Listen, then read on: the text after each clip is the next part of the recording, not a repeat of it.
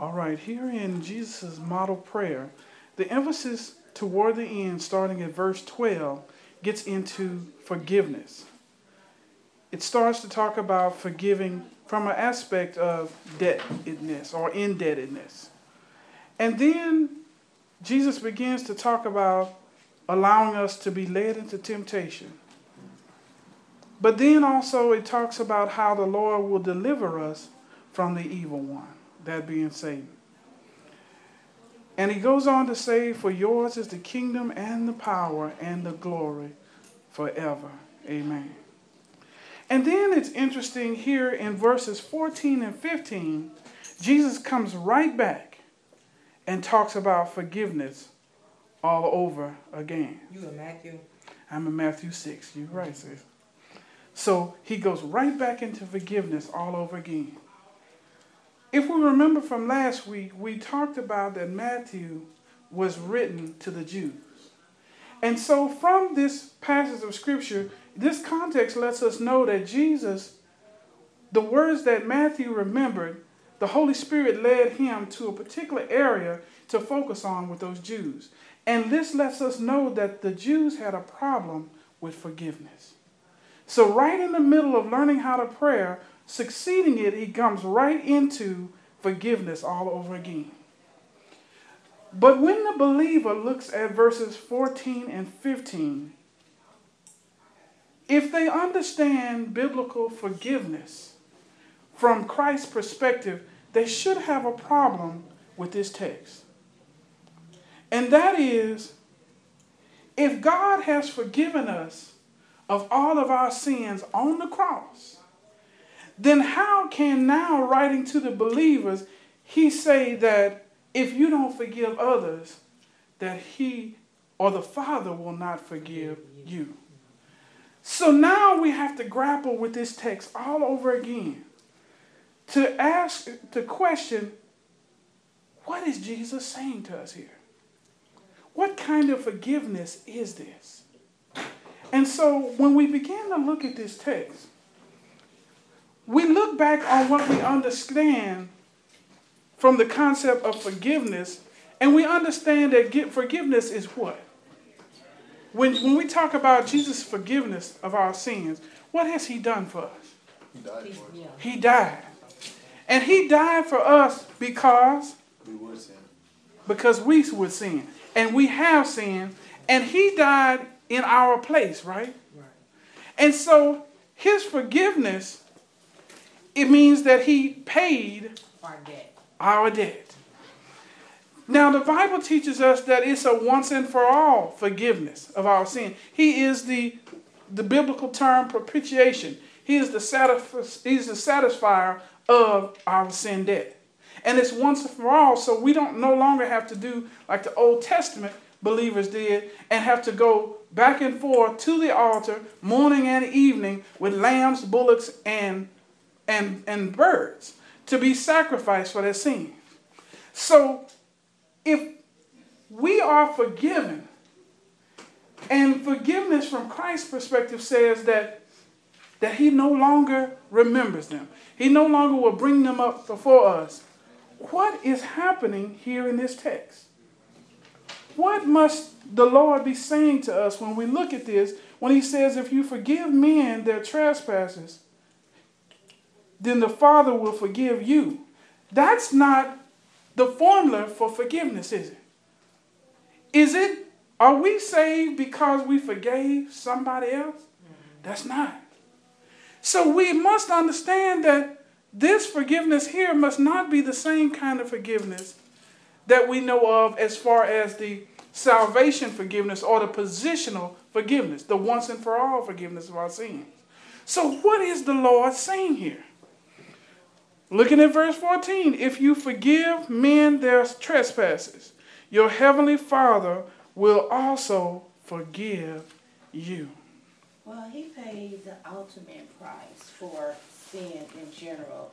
Of the sin last time for the sinful. That's it's, right. It's the big picture, but every day we're in spiritual warfare. So we, to get closer with God, we have to go to God, and we have to forgive others through you know, the Holy Spirit through our prayer because they can't pay the count for the sin they've done for us. So we're continuing that relationship with Him and getting closer and stronger with Him, asking Him to forgive us, uh, forgive others as He forgave us. And we just got to keep in contact that every day we're living in a sinful world, and because we were born sinners, there's going to be sin in us. All so right. we have to go to Him and ask for forgiveness, and we also have to remember, just like He forgave us, we have to forgive others. All right. All right. Now, in that scenario, if there is a person whom you have not forgiven, and this text says that he will not forgive you, what does that look like? Blocking your blessings. Ah, so now we're getting to this world of blocking your blessings. Because we know it's not the forgiveness that was the once and for all forgiveness. So we know this is a situational type forgiveness. So what has happened here is we now our blessings are being blocked. But we go deeper into that. What what does that really mean? When we look at this, but if you do not forgive men their trespasses, neither will the, your Father forgive your Well, trespasses. how can you grow stronger with Him? How, how can you grow and trust Him if, if you can't forgive, if you can't turn it over to God? I mean, you actually you're you're putting you're putting a shield up in between that relationship with God. With God. Now, there's a there's a shield coming up here. Okay? So now we got we've got two relationships we're dealing with. So we got a problem here with God now. Clearly we've got a problem if he says he will not forgive you. But then on the on the horizontal, you got a problem with your brother or your sister because you will not forgive them. Now, let's stay in the horizontal for a moment. Let's imagine that Sister Edwards, Sister Morris did something against you and hurt you. Oh, girl, you oh. shut And now, now you're I hurt should have typed that word. Forgiveness. And she said, I'm sorry. Would you please forgive me? And I did apologize. And you apologized. And she said, you know what? Nuh-uh. Uh-uh. That, that is not she good enough. forgive me 'cause she I'm keep not. talking about it. Ah, you forgive somebody, something you don't keep talking about it, do you? I'm just teasing. you working it.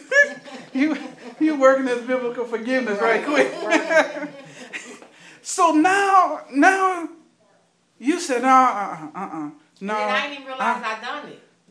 you didn't realize that you had done it. No, until after the fact. Till she said something, I still didn't, still didn't remember doing it, but I still apologized.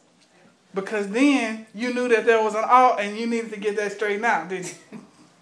and then when you, now let's imagine if you turned to her and she said, mm-mm, I'm not, no, I'm not receiving that. And you feeling bad about what you did, right? By her saying, no, I, I, I'm not going to forgive tell me you. this, how can you feel bad about something you don't know you've done? Well, No, I'm not playing. No, I'm, I'm just, I'm saying, but in reality though, just as like, you know how they, we were talking about last week? That's right. If you sit mad at somebody, they don't know you mad at them, so how do you feel bad? You know what I'm saying? you, you don't. You don't. Uh-uh. You just keep going, huh? That's right. In that scenario, yeah, you don't, because it's us all on the other person who has the trespass Right. to bring it to you to let you know what has happened. But if you don't know, then you go on your merry way. Right. There's Right no on. there's no impetus to ask for forgiveness. Right. There's no impetus to do anything because you don't know that anything's been done.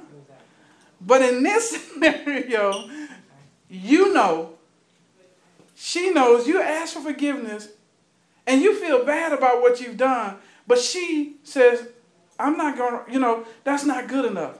I'm not going to, I'm not forgiving you, I'm not accepting your apology. How would you feel? I mean, I would feel like I've done my part in it, and at that point, I'm going. to I feel like I'm not. I, I, you know, my blessings are not gonna be blocked because I did the right thing. She's blocking her own blessings. Okay, okay. She's blocking her own blessings. But how, how would you feel? How, think- how, I mean, how I would that would make you feel- feel? I mean, I would feel bad, but at the same time, No, honestly, I'll be like, oh well, I did what I was supposed to do. Yeah. But it's still a certain part in you, depending on your friendship or your relationship with that person, right. that you will still have, you know, some bad thoughts, some bad feelings. Okay. You feel your feeling would be you feel we say bad, but you brought out some other points. What was that else about that relationship? You said, "Yeah, I feel bad, I, but there's something about your relationship." What would you It's feel? based on the, the standards of the relationship, the um, the strength of it. Yeah. Yeah, you feel, you feel, you feel a weakness in that relationship, yeah, right? Right.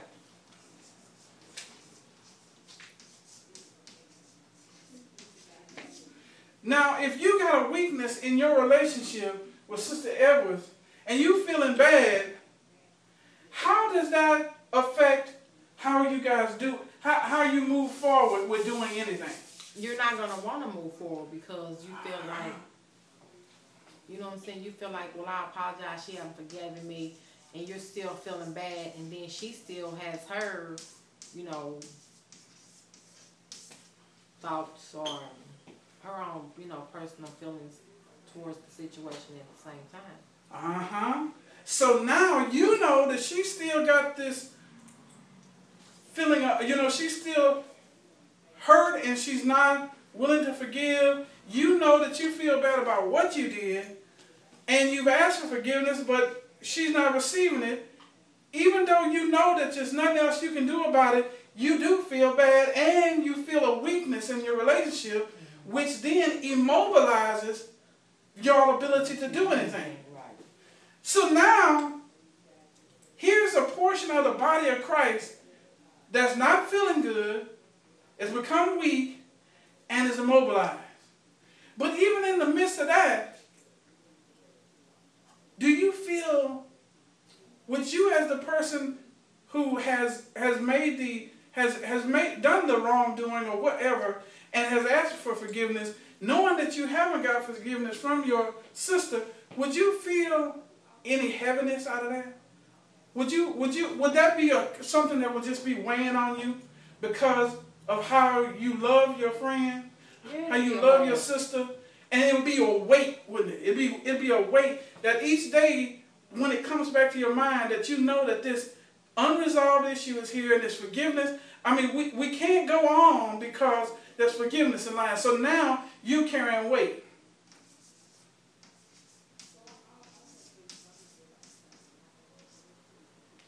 So now you waited.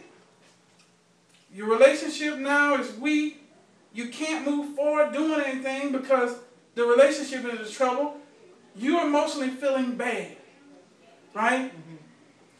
So now all these feelings are working together on the one who has not been forgiven. Right? So now, in this scenario, looking at this text, first we start off with that relationship. If you do not forgive men their trespasses, or you do not forgive your brother or your sister, then the Lord does not forgive you. And we saying your heavenly Father does not forgive you. But that's the other person, though. That's the other person. That's the person without that, that will not forgive. Yeah. So now, look what happens. Because there's there's a nuance here in the Greek text about this too. But it's not necessary to bring this out to actually see what the Lord is saying. First of all, we delineated the relationship between brother and sister, sister and sister. We've gotten that priest. And we know this is what, at least some of the things that's happening in that relationship with the one who needs to be forgiven. Then the Lord says the Heavenly Father will not forgive the one who refuses to forgive the other brother or sister. So now there's another relationship. The one between God and that person. God and that child of God.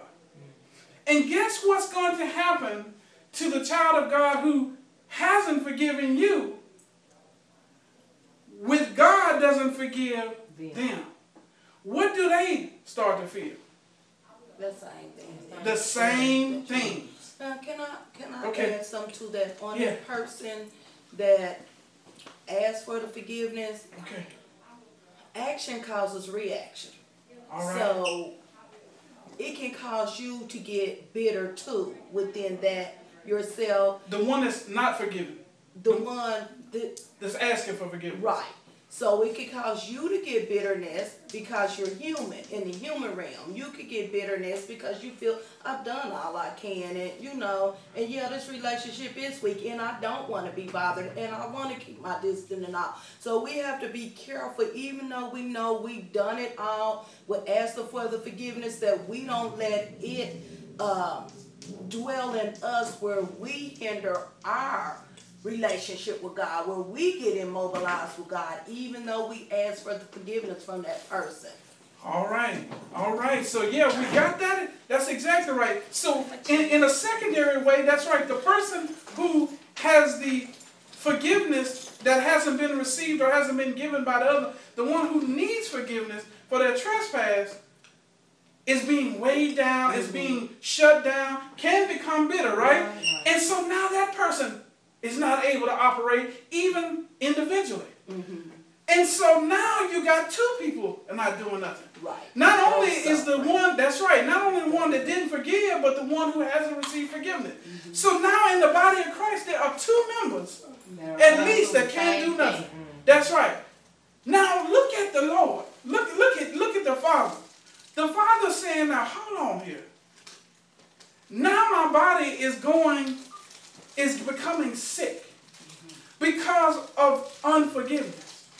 And so the Father says, now the one who hasn't forgiven may feel like they are justified in their lack of forgiving.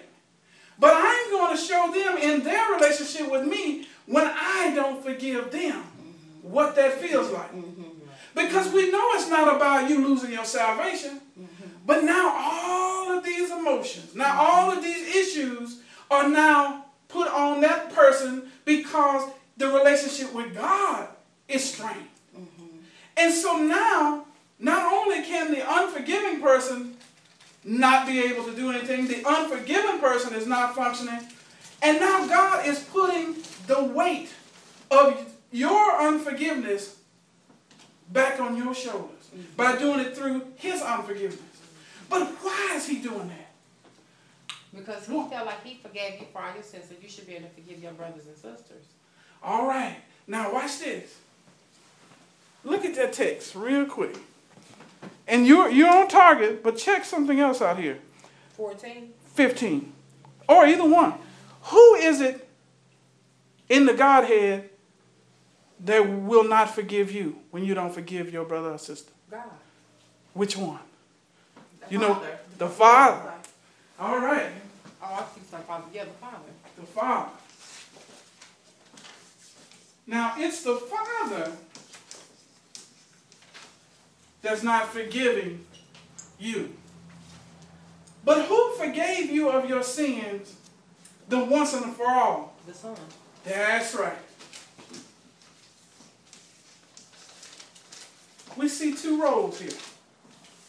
We see the role of the Son as the propitiation for sin, the one who gave his life and gave the once and for all forgiveness of our sin.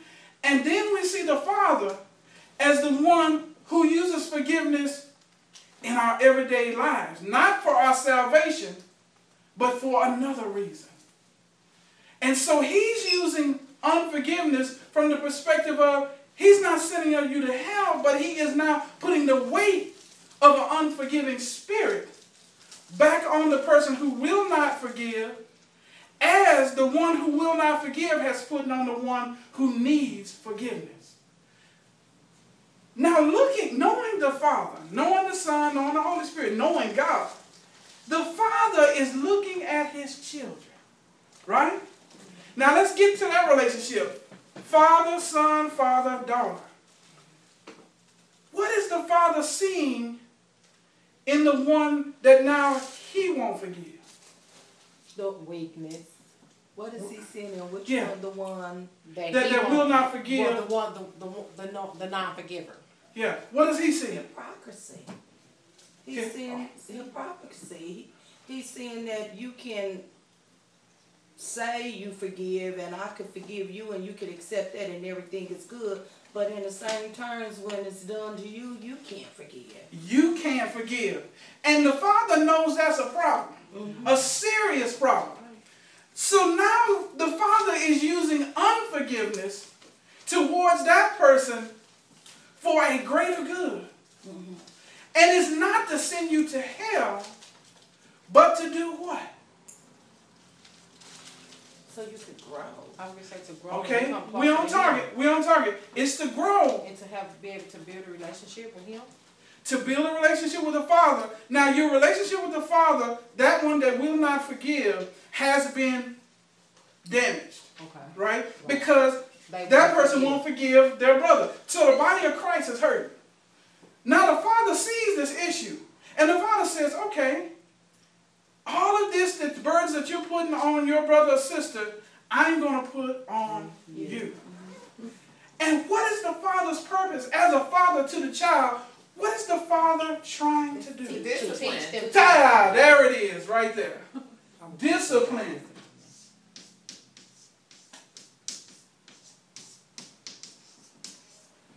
This text is all about the father's discipline of his children.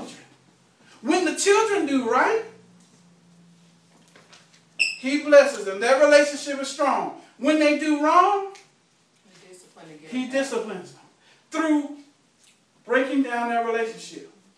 Because the weight of the Father being unforgiving toward us, He's only being unforgiving toward us enough that we feel the pain of what, the, of what we have done. That's right. And what he feels about what you're doing to your brother or sister. And he won't get off of this. He will not get off of that forgiveness until when? Until you have forgiven your brother Until you have forgiven your brother and sister. So the Father is using that, that text right there. The Son has given us positional forgiveness once and all forgiveness of our sin in his role. But now our new role, because the Son has now put us in relationship with the Father, the Father, just like any good father, is disciplining his child. His child is not doing right. And the Father is so wonderful that he will take that which you are afflicting to others and put it right back on you. And ultimately, the Father is doing this because he he loves us. Loves us. That's exactly what it is. Because he loves us. The Father and Jesus Christ is saying in this text how the Father relates to us in love and in a serious issue regarding forgiveness. Because he loves us so much, he wants the best for us. We know that Romans chapter 8 says all things work together for the good, for those who love the Lord and are called according to his purpose. So even this act where God is being unforgiving toward an unforgiving child, it is for our good so that the weight and the pain of the unforgiveness of the father will break the child and, and cause them to become an unforgiving spirit toward their brother or sister. Does that make sense? And so, and then once that unforgiveness is given, then God forgives us. Forgives the unforgiving one. Now the relationship comes back together. Now the relationship in the body between the members are back together. Now the relationship between the unforgiving uh, child is now back straight with the father and for the one who needed to be forgiven. Because there's trouble for the one who needs the forgiveness too, because of all these issues, they're undoubtedly having trouble with their relationship with the Lord too. Because they got some things going on here that's very heavy because of their brother or sister. But once all of that is taken care of, now the body starts to function as it's supposed to. So now, when you look at this text, every time you see verses 14 and 15, you ought to be able to go to that text and not have this lack of understanding toward what does this mean? I thought Jesus had forgiven us once and for all for our sins, but yet this text is saying, well, if I don't forgive my brother, then I lose forgiveness with God. Now we see that this text's forgiveness is different than the forgiveness that we're talking about Christ for our once and for all sins. Just for um, informational purposes, even though we're able to see that now, the nuance that I want to let you know about, and I didn't write the words down, they're kind of a little bit hard to spell. The once and for all forgiveness that the Bible talks about is the word charizomai. Charizomai. And it, it talks about the idea of one giving an unconditional, gracious gift to somebody. That's the word charizomai. And so Jesus' forgiveness for us is unconditional, not only to show, not only that he blessed us, but also to show that he is a graceful or gracious God. But this word in this text that we're looking at now is called aphiamai. And aphiamai talks about sending away, and it talks about building a relationship. So now it comes back to what we talked about before. And so it gives us the nuance in which to work with in this text because if we look at this real closely, that is what it's about. It's about getting those relationships back on target. And it's, he's not doing it because he's condemning us. Unforgiveness of a sinner who does not receive does not receive Jesus Christ and goes to hell is a condemnation. But this unforgiveness is a type of love or discipline toward his children. So now we change the we change the relationship of forgiveness in this text than what it is of unforgiveness toward the sinner. That makes sense, everybody? Amen. Now, Where are we at? Are we in Luke 4? No, we're actually we're in Matthew 6 and we're looking at verses 14 and 15. I was trying to find, you, you said, what was Charizomai? Charizomai. Let me see if I can spell it. I tried, I was C H What is it? What is it? Charizomai. C H A R O Z E M A I.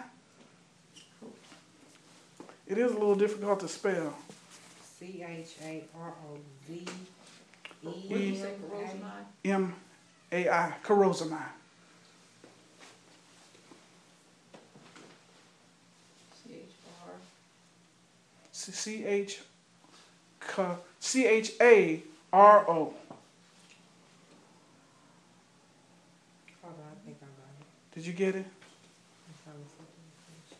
Mm-hmm. It's, it's like chair and Zomaya. C H A I R Z O M A I. There it is. Yeah, it's kind of like charisma, but then it's got a slightly different spelling. It's It says to show favor, give freely. Yeah. and give freely. and give freely, which also has the connotation of of an unconditional gift of graciousness. And then the other word is alphiamai.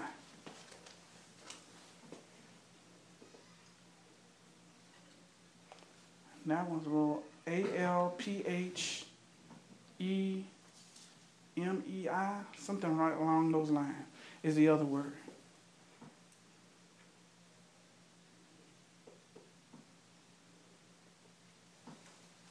Althea.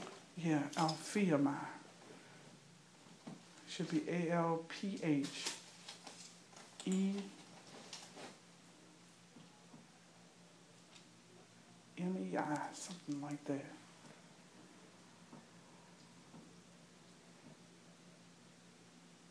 See if you can look that one up right quick. A H A A L, O A L. yeah, it should be like A L P H E M E I, I believe.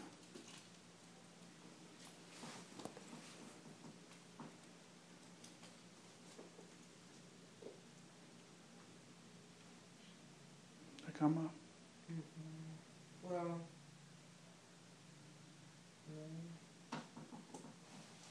mm, came up Alpha, Alpha Omega, Alpha Med, Alpha Mo, and Alpha. Ah, now this one should end with an I. Yeah, nothing came up with it. Nothing came up there. I can get that proper spelling for you as well. But that word is right along the line, alphiamai. And it talks about the, the root the root definition is about sending away.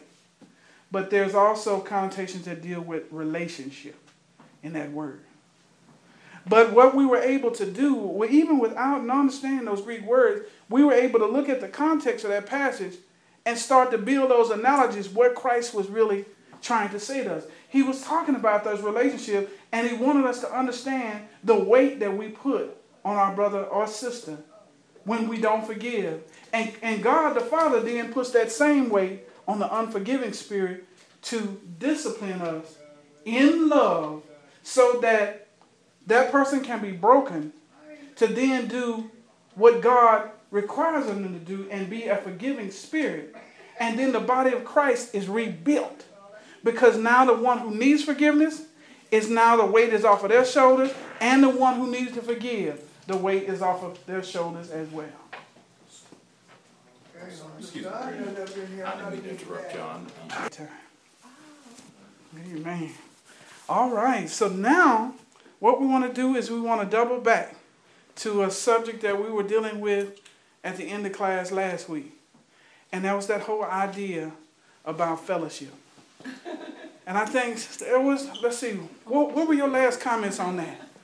Well, um, me and Sister uh, Dudley, we kind of got that all figured out and with, with what we were both saying. But my thing is, we don't every day fellowship like we're not on the same accord as the unbeliever That's but right. i do feel like that we have to our position is to go out amongst the unbeliever uh, and fellowship with them now if you're strong in god if they're drinking at their gathering that don't mean you have to drink That's right. it shouldn't change. That's right. but your job is to go out there and to uh, witness to them to try to be a vessel that he works through to save souls because we're not doing nothing but coming here, doing nothing by coming here every Sunday, coming here every Wednesday. I mean, we're strengthening ourselves, but he wants the dying world is what he wants, and that that's what I was trying to say. So it is some type of fellowship with the dying world to get them to come in. And sometimes you do, like most of the time, you do have to go out to them. Don't mean Absolutely. you don't have to do what they do. That's but right. You have to go out to them. But you were saying there was two different fellowships in in the word. That's right. That's right. And so if we go to Second Corinthians chapter 6.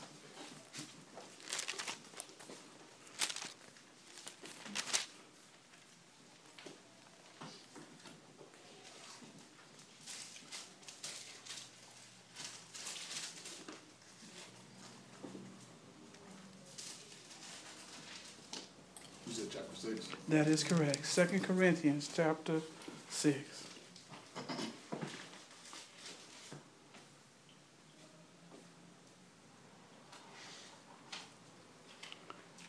All right. Sister Edwards, read uh, verses 14 through 18. I'm reading from the New King James. Do not be unequally yoked together with unbelievers. For what fellowship has righteousness with lawlessness, and what communion has light with darkness, and what accord has Christ with Bel- Belial. Belial, or what part has a believer with the unbeliever? And what agreement has the temple of God with idols? For you are the temple of the living God, as God has said. Therefore come out from among them and be separate, saying the Lord, do not touch what is unclean, and I will receive you. I will be a father to you, and you shall be my sons and daughters, says the Lord Almighty. Amen. What Amen. verse is that? You said, uh. That's uh, chapter 6, Verse fourteen through eighteen. 14 through 18. Now, passage of scripture, Paul spends a lot of time dealing with fellowship. And this idea of fellowship, which I was calling biblical fellowship on last week, is the idea of fellowship of believer, believers. And the Greek word for that is koinonia.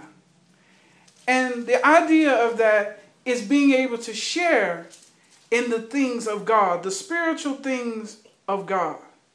No one can share in those things unless they have that great word that we use a lot, starting with an A. That that Sister Edwards uses a lot of time. A A? Yes. She uses this word and it, it works in so many areas. I don't have to something. Um, I need access. If believe if you're not a believer, you do not have. Access. Oh, access. to the things of God. So, if an unbeliever wants to try to share in the things of God with a believer, how can they when they don't have a- an access to God or the things of God? So, this fellowship that he's talking about deals with the fellowship of being able to share in the things of God. Go ahead, Not Sid. to cut y'all, let me make it seem like I'm losing y'all. You said First Corinthians six? Second Corinthians. Second No, Corinthians. one? Yes. Like, what in the Yeah, that's what that would do it right there. That's 2 Corinthians 6, 14 through 18. Now, when we talk about that fellowship, we're talking about a fellowship by which two people can come together and share in the same thing. We can both share in the things of God with koinonia fellowship. Biblical, what I'm calling biblical fellowship, is in the Spirit of God. How can they fellowship if they spirits don't agree, if it's light, dark, righteous, lawlessness? And so, from a spiritual perspective, there is no way an unbeliever can come in this place and sit down on this bench and go to where we go. To where we fellowship, never make it. Because he or she does not have access. But we have access by the Holy Spirit to be able to come to a place where we can fellowship and agree in the Spirit and reach biblical truth and reach biblical reality through the power of the Holy Spirit that an unbeliever never can. It is impossible for them to do it, for they have not the Holy Spirit.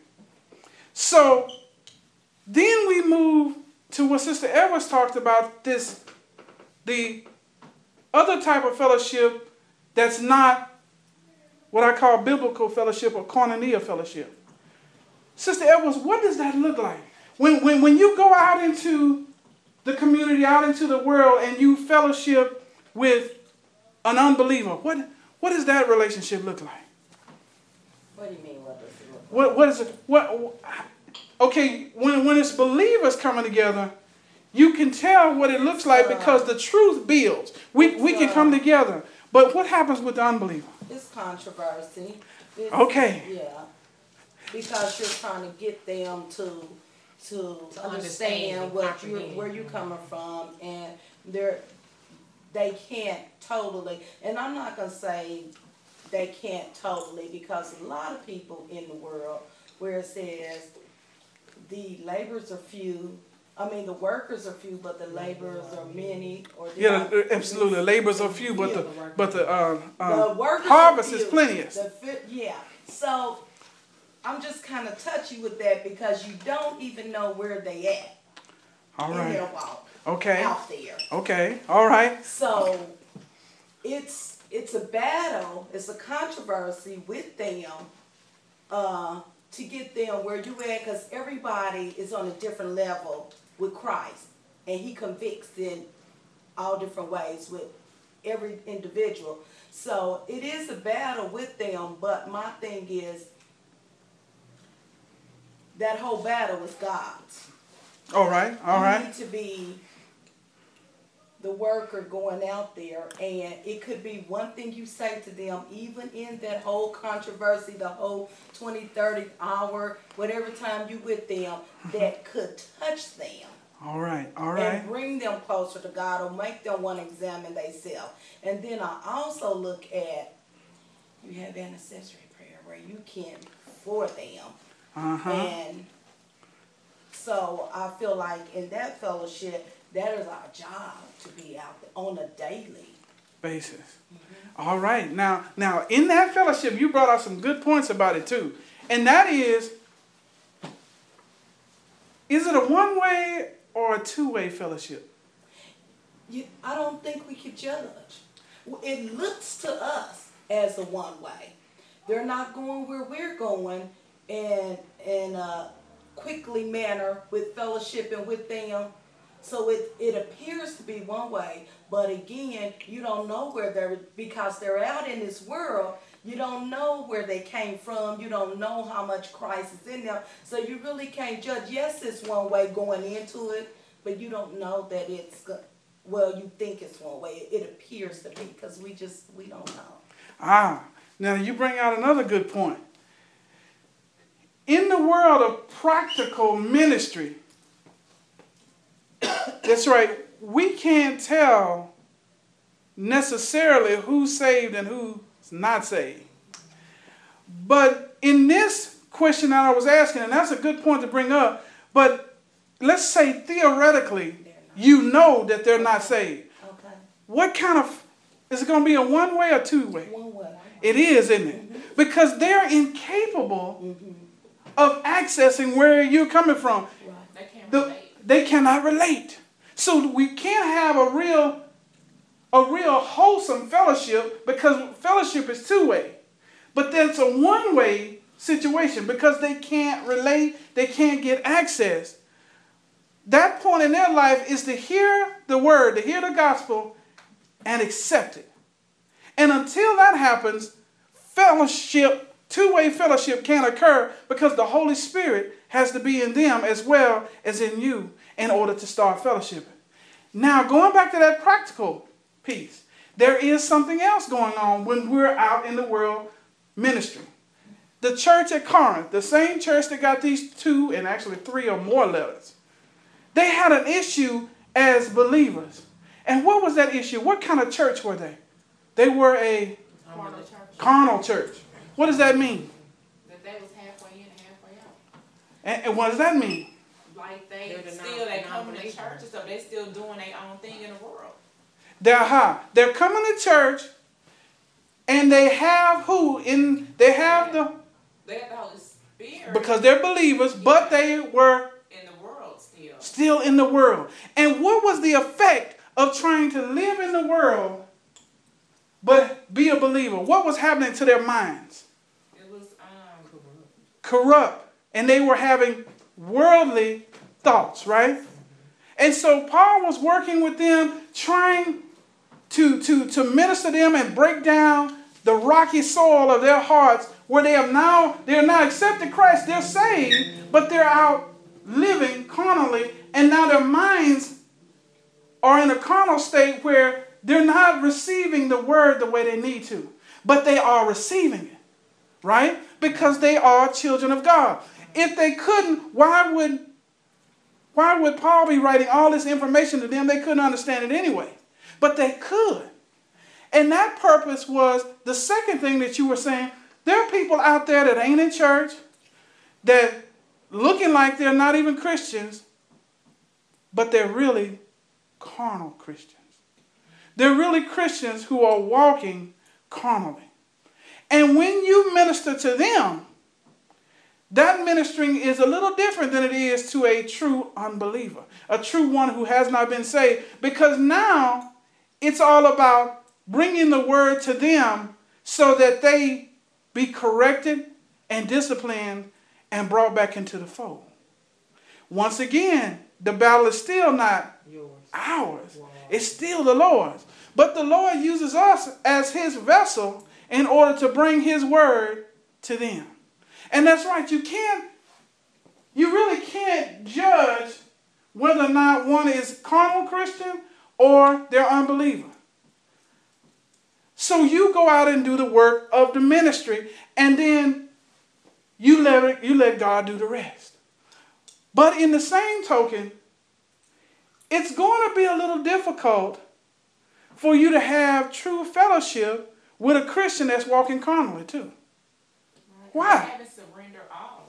And their mind is in a state of Carnality. carnality.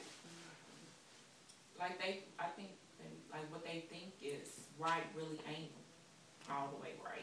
All right. But what does the Bible now now we gotta watch something too. We're not going because their minds are carnal state, they're sinning, the Lord is allowing them to get you know, he the, the relationship between them and the Lord is is is weak. They're they're falling into temptation. When you minister to them, how because I don't know how this works sometimes, but sometimes the Lord tells you who you're dealing with. You can't do it, Like it's a but the Spirit will lay it on you. That's right. He will say, "Now this is one of mine." He'll do. He'll let you know from time to time. Sometimes we don't know, but then at other times He does in our ministry. So when we're ministering to them, what kind of mindset should we have? If the Lord reveals to you that that is a believer who's walking carnality in carnality, how are we supposed to? How are we supposed to deal with them? As if they're one of us. That's right. And to do it in what way? Out of love. Out of love. Let's take a look at something real quick. Galatians.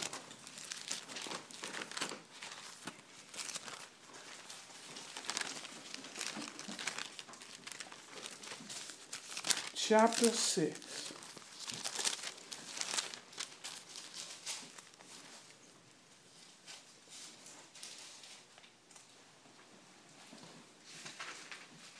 Sister McDaniel, when you find that, um, read verse 1. New Living Translation.